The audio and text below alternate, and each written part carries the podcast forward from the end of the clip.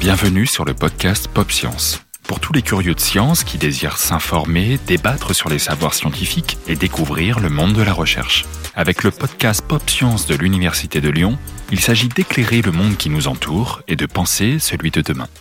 Écoutez, vous comprendrez.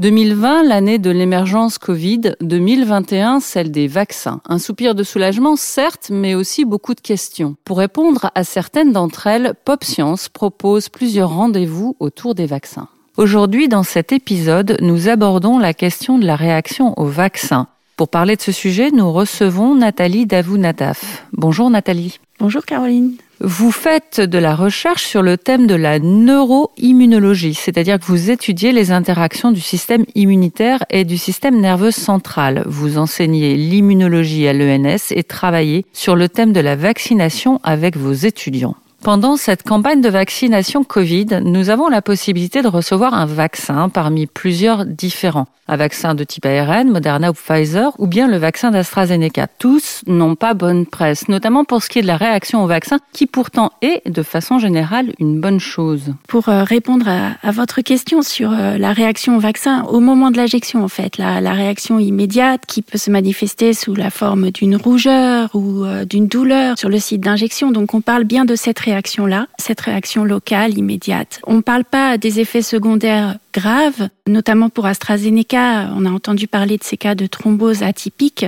qui sont des effets secondaires liés à la vaccination. Mais là, pour l'instant, on parle d'autre chose. On parle d'une réaction immédiate de notre système immunitaire qui est, c'est vrai, une réaction plutôt positive, très positive et qui euh, souligne le fait que notre système immunitaire fonctionne, qu'il a bien reçu l'information et qu'il est en train de mettre en place une réponse qui euh, sera la base de la protection suite à la vaccination. Cette réaction immédiate peut être plus ou moins importante et c'est vrai qu'avec AstraZeneca, on a parfois décrit, mais aussi avec Pfizer, des épisodes de fièvre, de symptômes grippaux. Toutes ces manifestations sont des manifestations de la mise en place d'une réponse, et en particulier de la première phase de la réponse immunitaire qu'on appelle la réponse immunitaire innée. La réponse immunitaire est un processus complexe. Du coup, que se passe-t-il suite à cette première phase?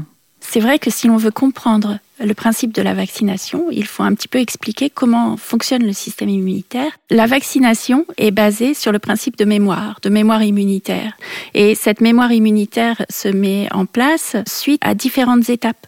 Et la première étape qui est nécessaire à la mise en place de cette mémoire, c'est la réponse immunitaire innée. Cette réponse immunitaire innée, elle a lieu dans les heures, dans les jours qui suivent la rencontre avec le pathogène, ou là, dans le cadre de la vaccination, dans les heures qui suivent l'injection du vaccin.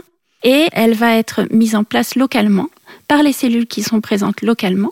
C'est ce qu'on appelle la réponse inflammatoire. Donc cette réponse inflammatoire, elle est première et elle va permettre ensuite l'activation d'autres cellules de l'immunité qu'on appelle les lymphocytes. Les lymphocytes, c'est grosso modo, on pourrait dire, c'est des globules blancs. Hein. Oui, donc les lymphocytes TCD4, qui sont les chefs d'orchestre de la réponse immunitaire, vont eux-mêmes permettre l'activation des lymphocytes B. Les lymphocytes B sont ces cellules dont vous avez peut-être déjà entendu parler, qui, lorsqu'elles sont activées et différenciées, sont capables de sécréter des anticorps. Et ce sont les anticorps qui sont sécrétés par nos lymphocytes B qui vont ensuite avoir la capacité de venir bloquer l'agent infectieux de venir empêcher euh, l'infection d'autres cellules par le virus en venant se fixer sur son virus ou en empêchant la fixation du virus sur le récepteur cellulaire et donc l'infection des cellules derrière. D'accord, ces fameux anticorps que dans le cas de la Covid, on mesure aujourd'hui pour savoir si on a développé une immunité par rapport euh, à la maladie. Oui, et donc la sécrétion d'anticorps et la fonction protectrice de ces anticorps lors de la vaccination, c'est une part importante, mais il existe aussi d'autres lymphocytes qu'on appelle les lymphocytes T cytotoxiques. Ce sont des lymphocytes CD8 qui ont la capacité de liser des cellules infectées, qui ont aussi la capacité de liser des cellules tumorales. Liser, ça veut dire détruire? Ça veut dire détruire, faire exploser. Et ça aussi, ça va empêcher le virus de se disséminer, puisque le virus, pour se répliquer, a besoin d'une cellule. Si un lymphocyte T cytotoxique vient tuer la cellule, vient liser la cellule, alors le virus n'est plus en capacité d'utiliser la machinerie cellulaire pour se multiplier. Donc ça va aussi permettre de ralentir l'infection. Donc toutes ces étapes de la réponse immunitaire innée jusqu'à l'activation des lymphocytes TCD4, puis des lymphocytes TCD8 et des lymphocytes B, sont nécessaires à la mise en place d'une réponse efficace lors de la vaccination. Donc on comprend bien que quand on a des manifestations juste après la vaccination, de rougeur, de gonflement, voire de fièvre, ça, ça signe que la réponse immunitaire innée se met en place, ce qui est plutôt positif, puisque dans un second temps, ça va permettre la mise en place de la mémoire qui, elle, est protectrice. Mais alors, si jamais j'ai pas de petite rougeur, si jamais j'ai pas de réaction lorsqu'on m'injecte le vaccin, est-ce que ça veut dire que rien ne se passe? Non, non, pas du tout. L'amplitude de la réponse et la nature de la réponse va varier d'un individu à l'autre. Parfois, on a une réponse locale importante. Personnellement, euh, je me suis fait vacciner euh, la semaine dernière et j'étais très très contente d'avoir mal au bras parce que je me suis dit c'est bon, ça marche. Mais on peut très bien aussi euh, ne pas détecter les signes de cette inflammation qui peut rester euh, très locale et discrète en termes de signaux euh, visibles de l'extérieur finalement. Après administration d'un vaccin, certains ne vont déclencher aucune réaction au vaccin, certains un jour de fièvre, deux, trois jours de fièvre. On est tous différents face à la réponse immune? C'est une question assez complexe en fait et il y a plusieurs niveaux de réponse. Mais une première chose, c'est se dire qu'effectivement chaque individu a un système immunitaire qui lui est propre et qui dépend de son bagage génétique qui fait qu'on a tous des cellules, des récepteurs qui vont être différents d'un individu à l'autre. Ça, c'est une première chose.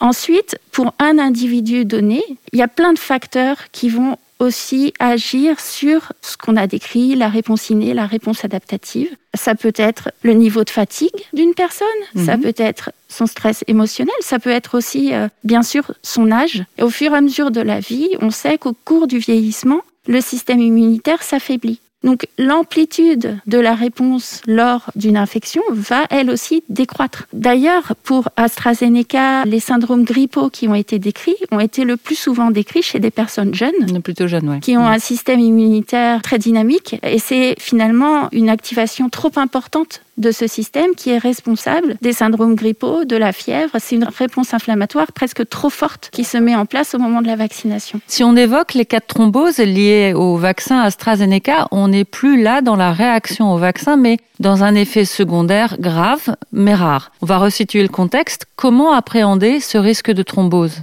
Oui, donc là, effectivement, on parle plus d'une réaction normale de mise en place d'une réponse immunitaire lors d'une vaccination qui était positive. Là, on parle d'effets secondaires graves.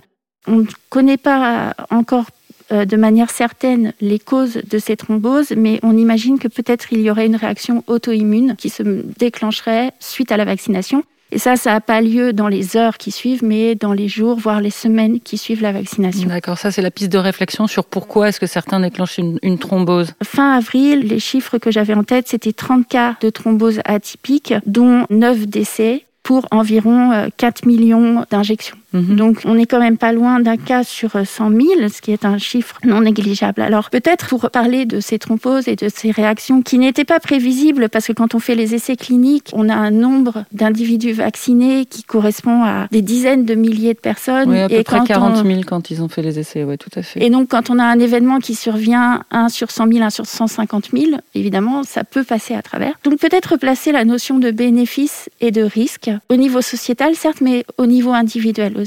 Et pour AstraZeneca, euh, si on se place au T actuellement en France. Donc là, on est fin mai. Fin mai. La Haute Autorité de Santé propose euh, le vaccin AstraZeneca pour les personnes âgées de plus de 55 ans. Pourquoi cette recommandation a du sens? Au niveau individuel, autour de cette notion de bénéfice-risque. Le bénéfice de la vaccination, on le connaît, c'est de se protéger contre les formes graves du Covid.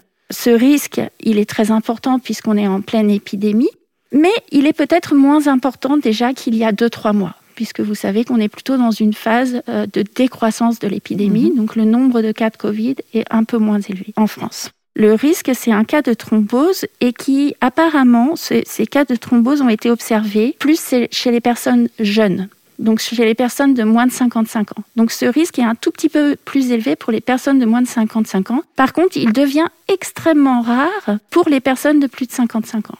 Et ce sont justement ces personnes de plus de 55 ans qui risquent aussi de manière plus élevée que les personnes plus jeunes de faire les formes graves de Covid. Mhm. Donc si je résume, on a deux populations très distinctes. Les moins de 55 ans qui ont peu de chances de faire un Covid très grave et qui ont un risque certes faible, mais qui ont un risque de faire une thrombose en se faisant vacciner par AstraZeneca. De l'autre, les personnes de plus de 55 ans, qui ont un risque beaucoup plus élevé de faire un Covid grave et qui ont un risque très très faible de faire des événements thrombotiques avec AstraZeneca. Donc là, on comprend bien euh, la recommandation de la Haute Autorité de Santé et on comprend que le bénéfice-risque est en faveur de la vaccination pour les personnes de plus de 55 ans et par contre, il n'est pas en faveur de la vaccination par AstraZeneca pour les moins de 55 ans. D'autant plus que actuellement, on a d'autres vaccins, les vaccins ARN, qui présentent pas ce risque de thrombose pour les moins de 55 ans. Donc ça reste un choix individuel, bien sûr, et la perception du risque est euh, vraiment une question individuelle. Mais personnellement, à titre personnel, je trouve que la recommandation de la Haute Autorité de Santé fait sens. Merci beaucoup Nathalie Davunataf pour toutes ces informations, pour ce point sur le système immunitaire et la réaction au vaccin. Il me reste à vous souhaiter à toutes et à tous une bonne journée.